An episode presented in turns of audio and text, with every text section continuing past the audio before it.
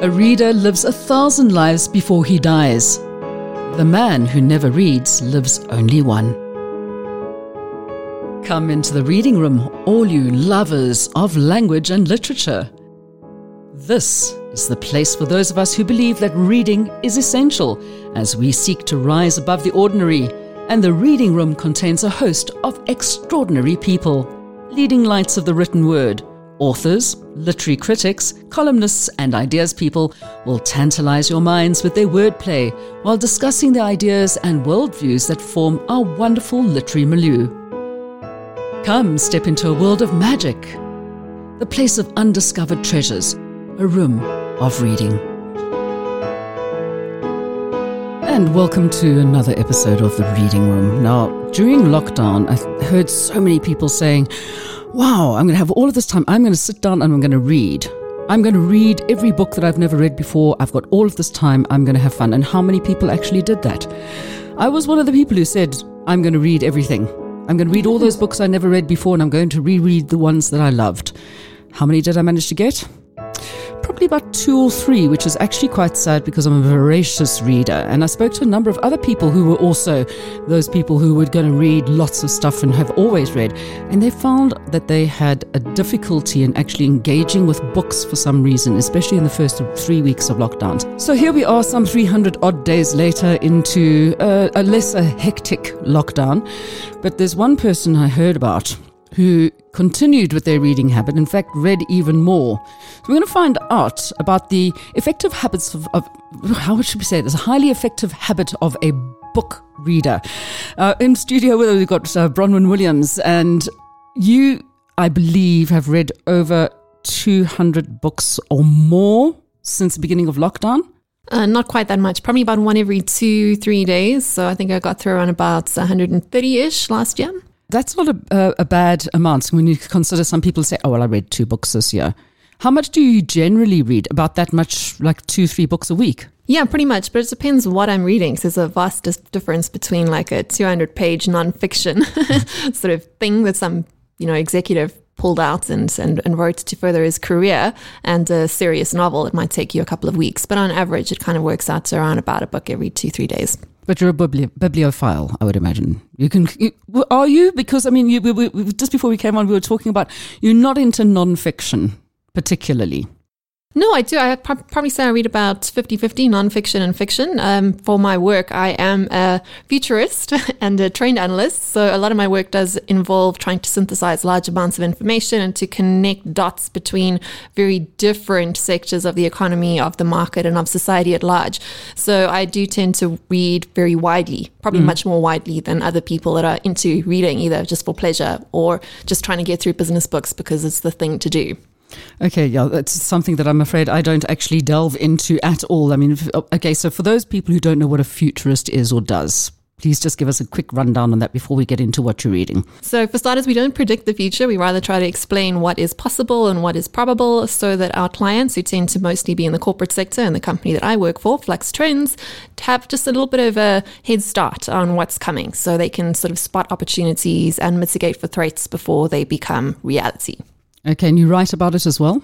Yeah, I do do a fair amount of writing. As I said, my on my website, what I generally do with my life is I read things and then I write about them and then I speak about them too. So I kind of have to do quite a lot of reading in order to be valuable in the role that I am in. There's a lot of extrapolation. Yes, exactly. A lot of connecting, connecting dots between different things. And for me, I think that fiction is just as relevant to that as nonfiction. So, nonfiction, you're reading for the latest sort of theories or to sort of get an understanding of what the big ideas of our time and what past times and perhaps future times are. But fiction tends to sort of connect those dots. It kind of puts some muscle in between the, the skeleton that you can get from nonfiction and academic knowledge in that every fictional book is placed in some sort of time and place, and it always picks up on what's going on in the real world or in the imagined world. So for me, it's valuable. Everything that I read, pretty much anything that I read, I can connect something to the work that I'm working on. But you mentioned to me that uh, one of the things that you find a bit difficult about, say, people writing in this age at the moment is being able to incorporate technology into fiction. And there are not really that many good fiction books coming out in our era. Would you like to expound upon that a little? As a reader and also someone who's tried to do a bit of writing, I do find it quite uncomfortable to read stories that involve things like computers and cell phones for several reasons, because they sort of break the narrative, they kind of cheapen the story, but there's also pretty much no way to leave them out without leaving holes in your narrative. And unfortunately, technology does tend to date quite quickly. I mean, I'm sure we've all noticed this from watching movies that were made in the sort of 80s, 90s, or even the early 2000s, how sort of clunky and disconcerting the sort of of cell phones that people are using and the types of technologies they use in their day to day lives really are. So I think it's quite difficult for writers to write a sensitive, stunning novel about the human condition when you've got to find a way to incorporate the iPhone.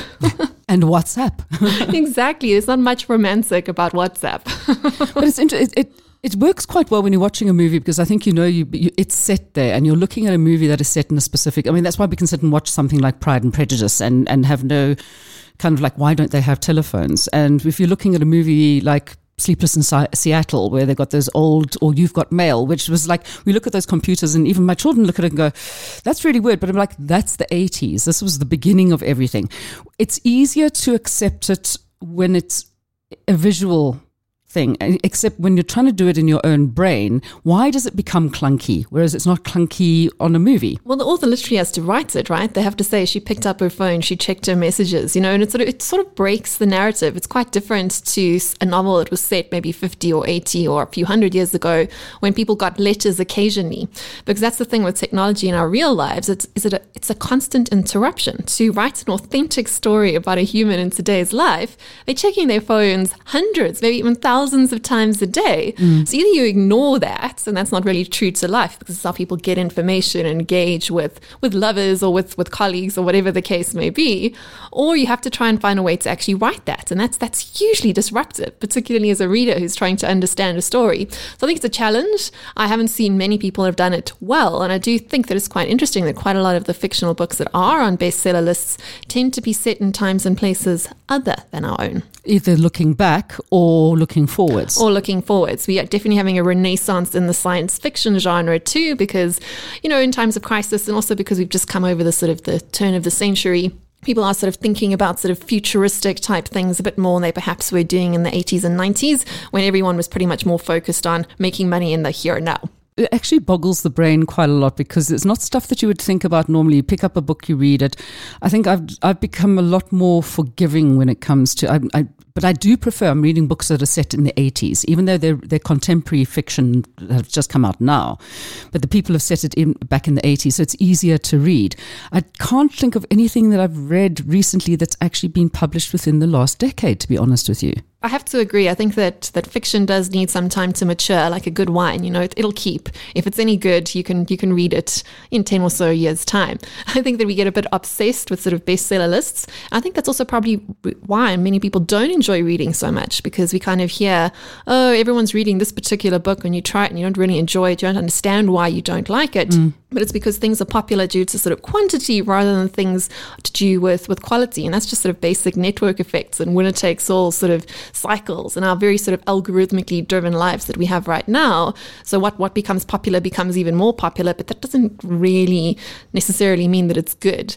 and As I like to say, when it comes to sort of getting a recommendation as to what you should read next, you should take the weighting of someone who's read, say, 200 books in the last year a lot more seriously than someone that's read two, because yes. that's what generally tends to happen with bestseller lists. You know, like your mom, your aunt, your friend, your colleague says, Oh, this was the best thing I read last year, but he only read two books. I mean, like, what are you basing that on? so I think, true. I think readers could get a lot more enjoyment out of reading but going a bit further back into the catalogue, it's not quite the same for nonfiction because quite often, especially in my line of work, I, I read that so that I know what's going on, what the latest ideas being published are, the latest things that are in discourse, because it's mm. kind of background white noise knowledge that I'm expected to have in the role that I do. Okay, well, taking it back to getting recommendations, there's been a proliferation of groups on places like Facebook where there's like the readers list and whatever they and people are saying, "Oh, I love this book," and others are like, "Why?" And a lot of the time, people can't actually explain why they like something or not. And then you'll read it and go, that was probably one of the most awful books I've ever read. Have you ever recommended things to people to read and they've looked at you and gone, that was absolute nonsense? Yeah, I suppose it happens quite a lot, but books are personal. It depends what you're reading them for. If you're reading them for knowledge or if you're reading them for pleasure, you're going to come at it with very, very different set of ideas before you go ahead with it. The one book that I've recommended to lots of people and nobody has liked it is The Solitaire Mystery by Jostein Gaarder. He's the same writer that wrote Sophie's World. Mm. That was quite a quite popular back in the day, but nobody liked The Solitaire Mystery, but I absolutely loved it and have read it many times. Okay, what are the books that you could not do without? If you had to go, say, right, I'm going off to a desert island now, I've had enough of life, I'm taking 10 books with me. 10 is too many, but I, I would definitely take my, my top nonfiction, one that I just love to read over and over again, would be The Remains of the Day. I've absolutely loved that book. It really spoke to me. Uh, and it's just a sweet, simple story. It's not particularly, you know, like groundbreaking in any way, but I like the, the observational sort of effect on, on how he observed what was going on with people. Mm. Very, very difficult times. And the, the character sketches there I thought were quite profound. And on the nonfiction space, I love Eric Hoffer's The True Believer and Economics in One Lesson. I think that everyone should read that book. Just the world would be a better place if everyone just read those two books. and they're quite short and they're quite skinny. So everyone has the time to read them. So everybody really should. okay, I'm making lists. Uh, I'm going to have to write them down because I'm hanging my head in shame at the moment. I haven't read either of those. and then, and then but to pull up the rest of the 10 books, I just take um, as many Terry Pratchett books as I could fit in because I do I do like my Discworld. I'll just take as many of those as I can. And if you've only given me 10 to take with, I'll have to take the, the Watch sub series, which should get us up to 10. see, this is the thing. I mean, a lot of people I know actually reading Terry Pratchett all over again. I've got three friends who are completely obsessed with it and they're going around trying to find, and I sold all of mine. I had the entire Shocking. series and I, I, don't know why. I thought, well, I don't know if I'm going to read them again. And I didn't have space. And I decided to only keep the classics and, and like really good reference books and things. And I thought, well, those are the ones that are kind of like they come and go. But you would never get rid of Hitchhiker's Guide to the Galaxy, for instance. That was one that had to stay with me. Why do you think that suddenly the certain genres or certain writers suddenly become maybe to a specific like range of people become relevant again? That we might have read them like 20 years ago and we suddenly think, oh, I'm going to reread all of them. Well, I think that's a very good point, especially now and what's happened with like lockdowns and like a pause in, in real life. I think that people have been looking for nostalgia and there's like key sort of trends that you can see there. So people are going back to what is comfortable, what makes them feel safe. And that might be music that you used to like or a book that you like used to like reading to a sort of space and time when when life felt more more comfortable. Mm. And we've also seen this in sort of trends as to what people are reading at large. And we're seeing that back catalogs with pretty much all publishers worldwide are doing better than front end catalogs. So in other words, people are looking not at those new releases, but rather looking at older books. Mm. And that's also because people are trying to get through the classics and tick off their lists, like you were saying, but also because you're wanting something that's comfortable that you know comes not just recommended by someone, but actually has stood the, the test of time. Well, standing the test of time, you've got these lists, the top 100 books of all time that you should have read and I find some of them heavy going. I have read most of them. Are there any, say, for instance, that everybody says you have to have read this book that you've absolutely hated and thought, well, that's a number of hours I'm never going to get back again? Oh, yes, there's one. And I tend to finish everything that I start because I tend to take quite a lot of time to choose what I'm reading. Mm-hmm. So, I, so I think carefully about the sort of list that I want to do, the knowledge I want to acquire, or just the stories and authors I want to get to know. But the, the one that I actually just could not complete, I got about around 280 pages in and I decided my life was too short for this was Don Quixote. I just absolutely could not. Rather watch the movie. I was not even slightly amused. Are you serious? That, that's actually so. Uh, I, I, must admit, I don't think I've read that. I might have read it when I was a kid, but I don't actually remember. But that's the thing. I mean, you, if you've read your entire life, and especially, I mean, I'm, I do not know how old you are. You, I think you're kind of a lot younger than I am. So in the days before, baby. you're an 80s baby. Okay, so bef- the days before TV, you wouldn't have really grown up with that. Where we used to read a lot because there was radio and there was you know, we listened or we read, and that was that. We sit and look at what books are the books that were coming out in those days. And we had to really kind of go into the theatre of the mind because it wasn't just a visual thing for us all the time. But um, I sat and I thought, no, I have to read the books that everybody says. And then I finally found out that, you know, I haven't read The Catcher in the Rye. And I haven't read, what's that one with all the boys on the island? I don't even know. I mean, Lord I'm, of the Flies. Lord of the Flies, that book, that's the one. And I finally got around to reading the one that everybody says, oh, you, this is the one book, the top on the list of all books that you should ever read. And I looked at this and I just thought, you have got to be joking. Why did I read this book? And that was To Kill a Mockingbird. I'm sorry, I just really couldn't get through that.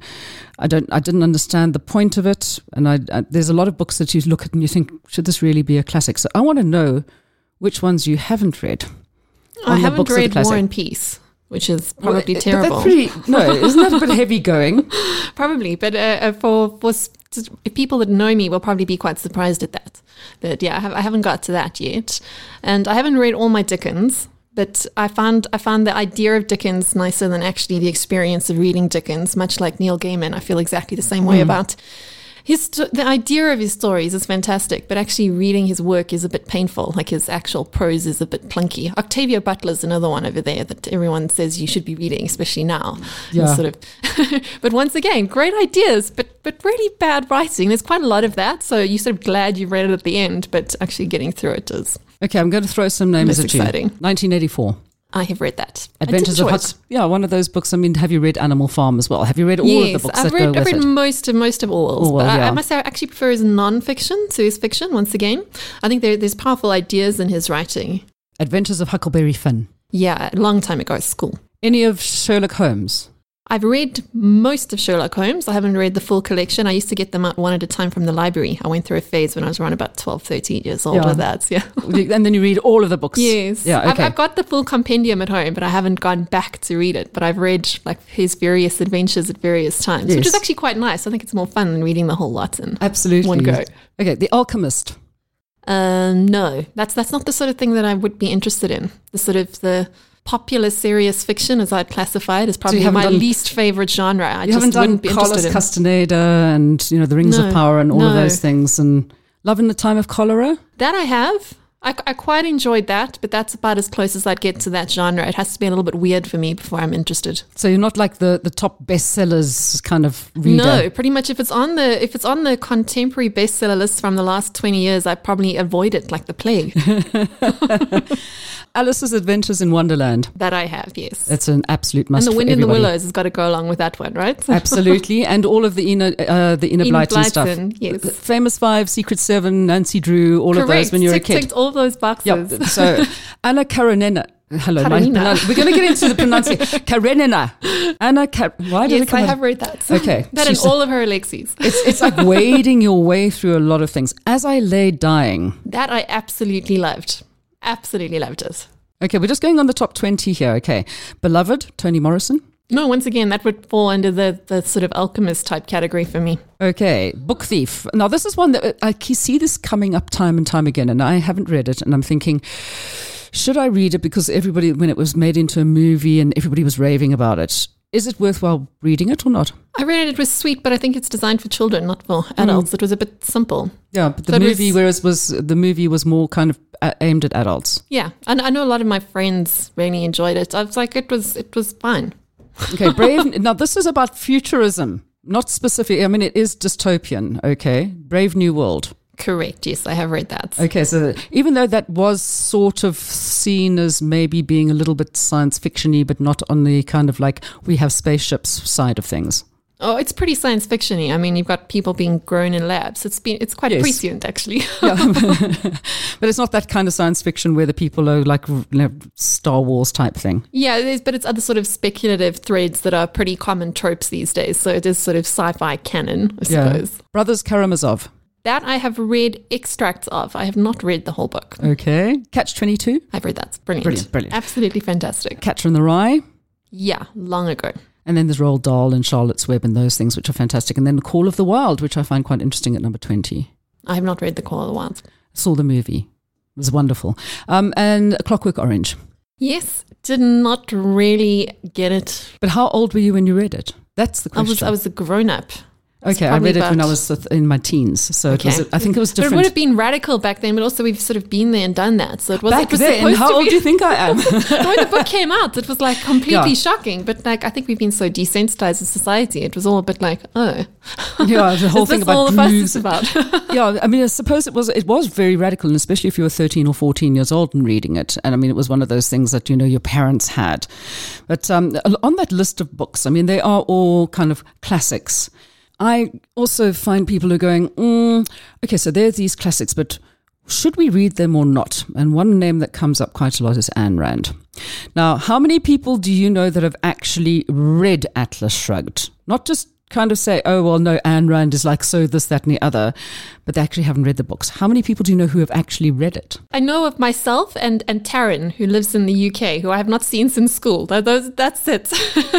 But why do you think then people are always going, oh, well, I don't like Anne Rand if they've never read it? Because it's embarrassing to admit these things in, in the sort of society that we have. There's a phenomenon known as social cooling. I'm not sure if you're familiar of it, which is basically sort of self censorship. So it's sort of lies of omission where you, where you won't say things that, that will upset people. Why would it be upsetting to admit that you read or like Anne Rand? Because it's sort of it's it's, it's like admitting that you that you're not a socialist, which is just not popular. That you're an ethical egoist rather than yeah. okay. That selfishness could actually be of use to humanity. Like no one wants to have those conversations. I think Anne Rand's fantastic. There we go. I've just admitted it, and I've read all of her work. I've read most of Anne Rand's work. I haven't read all of her all of her essays. I will get through it at some point, but I do think she's got some. She's got a, ideas worthy of discussion, and I think it's quite sad that we're unable to have those discussions because if you even admit that or mention that in sort of the circles that I spend most of my time in, do they seriously just, go like people really? will roll their eyes or or dismiss you as an idiot without without trying to engage, which is which is which is really silly, actually, isn't it? Yeah, I found. I mean, at university as well. I mentioned, you know, we were mm. having one of our kind oh, of dissertation kind of talks, yeah. and you sit there and they look at it and they say, "Oh no, only teenagers read Ayn Rand." Only, only like, teenage boys is what they will actually tell you.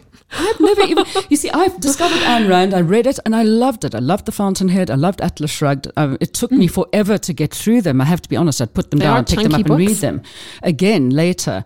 But now I'm actually thinking of rereading them because I I really found a lot of it to be very relevant to the world that we are living in at the moment. Yeah, she had a lot of good points.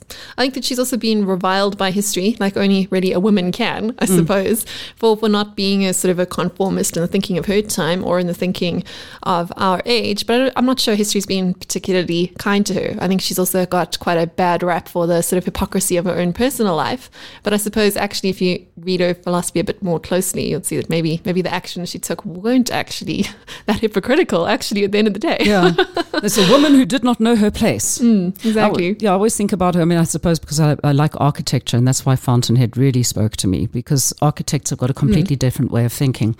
So, I mean, a lot of the people that you know are they also kind of on the same wavelength as you when it comes to the books that they read? I mean, do you hang out with people who read mainly non-fiction, or do you have a some people will only read specific things, and then you can't have like a, a, spirited discussion about the latest. I mean, I'm not saying God forfend that we say go out and read Fifty Shades of Grey, which I managed to, I think, get through three pages and thought nobody got time for that. Yeah, never trust a bestseller list. no, no, no. I, I, look at it and I'm just like, you've got to be joking. This is puerile. But I mean, do you find that a lot of the people that you hang out with will always read the same stuff as you, or do you have people who have got like they can't understand why you read nonfiction when there's so much wonderful fiction to be read as well. Well, I don't really know anyone that has the same sort of breadth of, of reading that I do. I know I've got different groups of, of friends and colleagues and strangers on the internet, which is fantastic. That is the nice thing about technology yes. these days. I kind of have strange friends across different places. But people do tend to either be into sort of serious fiction or into sort of literary fiction or into nonfiction or into more sort of academic type writing or science fiction. They're all very different groups, and, and those sort of groups don't tend to to mix together too much. So I okay, suppose so I have different informal book clubs meeting in different places, yes, uh, different book, social no, media clubs, apps. you mean book clubs, the ones the, the, drinking clubs? I've got one of those. Yes, yes. It's been it's been a bit dry this year, as you can imagine. Well, yes. So there's no fun if, with books without wine.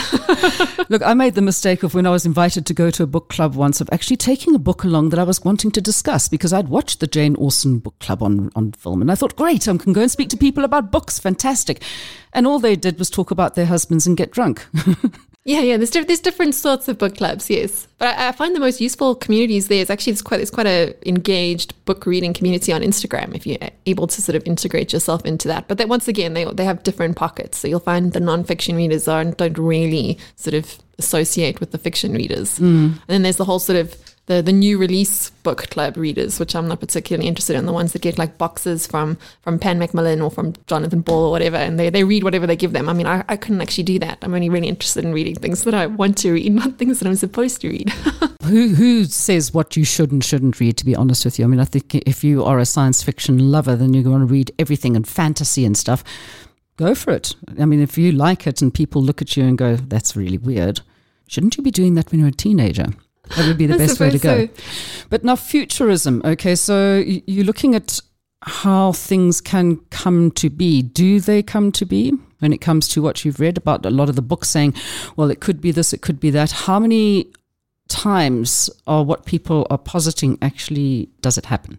Well, say actually quite a lot. I mean, if you look at just science fiction itself, how it's informed actual technology and the technologies that we have around us, mm. I think that's really undeniable. So people come up with an impossible idea, and you know, real science then takes those ideas and tries to actualize them. So you've got a feedback loop there, and there's actually quite a lot of very interesting literature about how sort of foresight. That's the work that I kind of do fits in with real science, fits in with science fiction, how there's quite a quite interesting feedback loop going on over there. But I suppose more importantly, the, the ideas you've got to be looking out for are the, the big ideas because, you know, as old um, John Maynard Keynes used to say, you know, like when you look at the world around you, chances are some economist you've never heard of is responsible for it. You know, the, the world we have is made up by these ideas of these dead economists. And the what I try and do is try to spot those ideas before they come, what, what's coming next. So, I mean, like, it's very important to read those sort of things, to read your Marx, to read your Ayn Rand, because these are the ideas that actually sort of seep into popular consciousness and that sort of become reality from a political sphere. Hmm. So, that's what kind of drives society. You've got both the, the humanness or the societal sort of decisions that are driving where we're heading next, and then also the technological developments. And you can kind of pick up the, the sort of signs, signposts, and the seeds as to where we're headed if you're looking broadly enough. And that's why I do recommend reading sort of nonfiction too, but also reading a wide range of time of nonfiction. So reading reading how people were thinking, because authors often put their most sort of unpopular or seditious ideas into the into characters' voices, and it's very very interesting to see how how profound that can be, and how if mm. you read widely enough and broadly enough, you can start to see those patterns and those trajectories. So, have patterns from the past come back to play in the future at the moment? Yeah, I'd say I'd say absolutely. I think I think once again, I mean, we were speaking about Ayn Rand earlier, but I think that's quite useful because if you look at the sort of things that Silicon Valley has been doing, and you look at at even just sort of exodus from Silicon Valley to Miami, it's been happening over the last few months. And if you go, if you're fortunate enough to get an invite to go onto Clubhouse, which is like the new voice-based Twitter, and you see the conversations being had, uh, so many of those ideas were ideas that were around in the 1950s that have been sort of oxygenated now. That people are talking about in private, not necessarily in public. And I think that, that that's what being a reader gives you a glimpse as to what, what's actually going on in private. So it's conversations you can have. It's much harder to censor a book than it is to sort of censor a social media conversation or a press conference. So you've mm. got, you've got to look carefully at that. And then some of the other ideas that are sort of popping up right now, because I do tend to look quite a lot at the, the future space from an economic lens, is things like universal basic income concepts mm. that go all the way back to your sort of Henry George, you know, like that are now come and, and Martin Luther King that have sort Yeah. of followed through through history. What we see is that in times of any sort of crisis, when there's sort of pressure put onto society, those ideas that have been lying around sort of get oxygenated. They've got a chance to to sort of start sprouting, and only people that have been looking for those ideas are have an understanding of what they what they mean next. Mm. And that's what's so great about sort of mixing nonfiction with fiction is nonfiction gives you the idea, but fiction and particularly sort of speculative fiction gives you a scenario as to how that idea could, should, or should not play out going forward. So It's food for thought then. And, and I sit and I think, well, a lot of the time, people not reading as much as they used to. Now that there's so many distractions, now there's television, there's um, podcasts, there's audiobooks, there's all these things. So, the, I mean, I still, for me, I don't have a Kindle. I just really don't. I get very irritated looking at screens. So for me, getting a book is always going to be the best way to go. Are you like that as well, or do you read a lot on, on your screen? I read mostly with with soft cover books. I don't like hardcover books either. I mm-hmm. find them uncomfortable, but I mm. generally do like a, a paperback copy. I do read on my Kindle if I can't get copies, particularly of the, the more sort of obscure nonfiction texts that I'm interested in mm. reading. There's often nowhere to get them, and particularly in South Africa, if you want to, to sort of import a book, if you're going to go to a bookseller, they'll they'll charge you sometimes over a thousand rand for a 300 page book, which is just you know that's not Yeah, but- but that's not worthwhile yeah. doing. So Yeah. if the if the price doesn't make sense or if it's not available, then I do read on my on my Kindle sometimes. I do prefer the the, the paperback for for lots of reasons. I mean, like neurologically, you do retain more information not looking at a screen because the white light's quite distracting to your brain, and also it's it's less distracting. So if you're sitting down with a book, you're sitting down with a book. It's a sort of tangible mm-hmm. action, and I, I definitely say that. I mean, like in terms of different types of accumulating information, you like you said, podcasts or or you know looking at articles online or whatever the case is um, reading is still the fastest way to accumulate information to acquire knowledge until mm. we can actually do the sort of brain chips in your brain thing if the features are going to be right there which is, is highly I, I thought we had chips already I mean it's not coming from like having an uh, immunity injection yeah. what do you but call until we can literally sort of download information directly yeah. into our brains reading is the quickest way to acquire acquire knowledge and it's also the best way to, to, to retain it yeah, I was going to say myself. acquire and retain like if I if I listen to something I'm not particularly good at listening to anyone else. I mean I know this. I know this. I've went to school. I went to university. I've, I've sat in many meetings. I mean you can talk to me and if I my consciousness is always more more attracted to the written word. I know people have different learning styles, but uh, for, for, both concentration, for retention, and for speed of acquisition, you can read a lot faster than you can process mm. like audio. I think that listening to it again after you've read it is something that, that, that will maybe enhance retention. retention yes, yeah, absolutely. But I mean, do you listen to podcasts? Very occasionally, it's that I get distracted when I listen to podcasts, and I can always find something to look at or to or to read instead. Even even like television or watching screens, I always I, I find my attention wanders very very quickly mm. through those sort of stimuli. So, would you listen to podcasts like books that have been read? Or not really because you're still not taking it in? Not really. I would say it doesn't really count if you're listening to audiobooks. Sorry, guys. because and there's reasons for that. It's because, as I said, like your, your attention does wander, mm. whereas when you're reading a book, it's very sort of you know you that that would be the sort of primary filter. But also because reading yourself is an active act, whereas being read to is a passive act. So it's a very it's a very different experience. Do you take any um, notice or, or, or, put any credence in kind of the lists of books that people are suggesting that you read, people that you don't necessarily know. So, I mean, if you go on, say, if you happen to go to a podcast where they're saying, oh, you should read this book, because would you listen to that podcast to see what the book is about before you would go out and actually get it? Or would you rather have friends and people who's well, obviously, we're all going to take our friends who know what they're talking about advice first. But I mean, it's it's a case of like in podcasting. Here we are doing one, and it's a thing that people a lot of the time don't have time to sit down and read.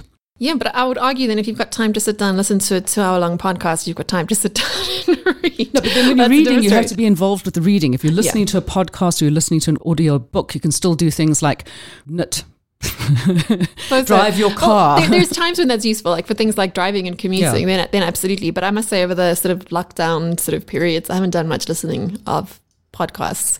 But um, I'm sure if I, when we get back to commuting at some point, I will I'll probably do a bit more of that mm. because it is still still nice to to have some way of getting information in that's been a little bit more curated than perhaps a sort of live talk show. For me, I would much prefer to to sort of do the reading myself.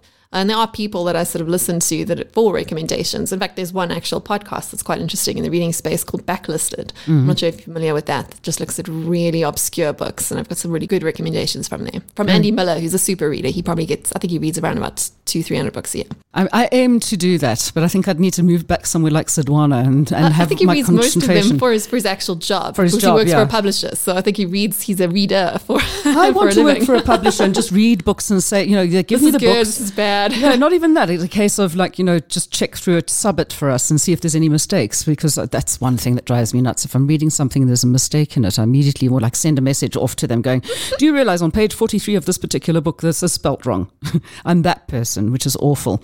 Uh, but what books have you, I mean, because we see you on, on, on social media kind of things and on, on your, uh, we're going to talk about what, where you put out your reviews, where you put out what you're reading, because there's a hand with the book this is a book that I'm reading. This is what it's about. What is on your list at the moment coming up that you're going to be putting out on, and where can people find your recommendations? Okay, there's a couple of places. I write a column for Biz Community where I take nonfiction books and then we write about what the what the business lesson comes out of it, which kind of shows how I approach the the work that mm. I do. And that's called Pulp Nonfiction. So there's a column there that you can go check oh, out. Nice. It comes out on Mondays. Like yeah, it's very short. So they short like it takes takes sort of like practical business lessons mm. from a sort of a branding, marketing, entrepreneurship lens applied to to very obscure texts. So looking at things like science fiction or fiction or really old sort of texts and, and seeing how, how how it relates to business today. Otherwise, I've got a I've got a blog where I put up some of some of the books I've been reading, but that tends to be more the nonfiction stuff. Mm-hmm. So that's really just to showcase the the ideas that I'm playing with at the moment for my clients. So that's over at my name, bronwynruthwilliams.com. So you can have a look there. And uh, I do post probably probably one or two reviews a month, but that would only be things that I would recommend that has sort of some an idea that has some sort of weight behind it that relates to the work that I'm doing. Okay, so what is on your bedside table? What's on my bedside table right now? I'm reading the the end of history, which is probably like 20 years too late, but it's one of those ideas that cycle back in time.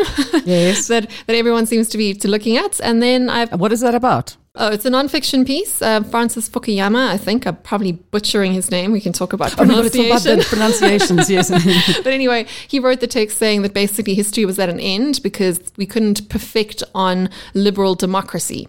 And he's come back into attention quite a lot now because, of course, we've seen fractures and cracks in the mm. sort of liberal democratic project. So he's been raked across the coals for being wrong.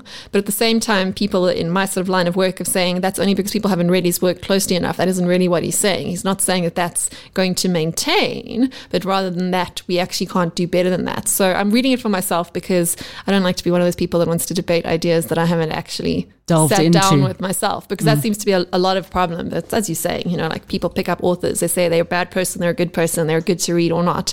But if you haven't actually read it yourself, you don't really you get to have an opinion. no, no, you don't get to have an opinion. It's like if, if you never listened to Pink Floyd, but you say, oh, Pink Floyd, they're so like, you know, of the Exactly. 70s, but you've never listened to it. I'm sitting there thinking, how can you be so judgmental when you haven't even listened or read it or anything? People should really just like get off their high horses. Now, but going back to, because that was a funny thing. And I was, uh, I admit that I've just been binge watching How I Met Your Mother because people had said, watch it. And I thought, "Ugh." you know what it's like? Everybody says, oh, you should watch this on TV. And then you sit there and think, uh, I don't know. And then you get into it and you carry on watching it, and it's fantastic. So there, this uh, the main one of the main characters, he doesn't know how to pronounce a particular word, Oh yes. so he pronounces it as he reads it in his head because he's never heard the word said. However, how the word chameleon has never actually been something he's heard in his real life, I don't know. But there are some obscure words that you might not use in everyday language. Because I mean, if you think about it in England, they say that the majority of people in England alone have only got a working knowledge of between five and 10,000 words.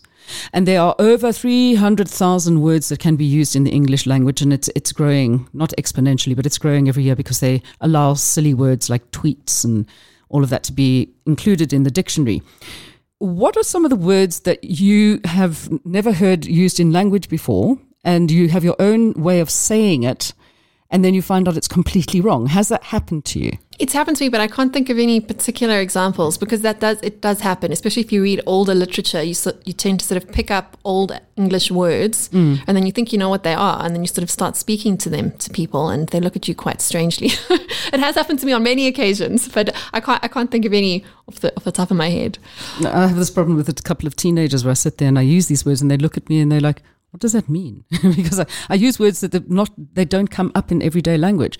But it is, in, it's an interesting thing that you sit there and you read and even people's names.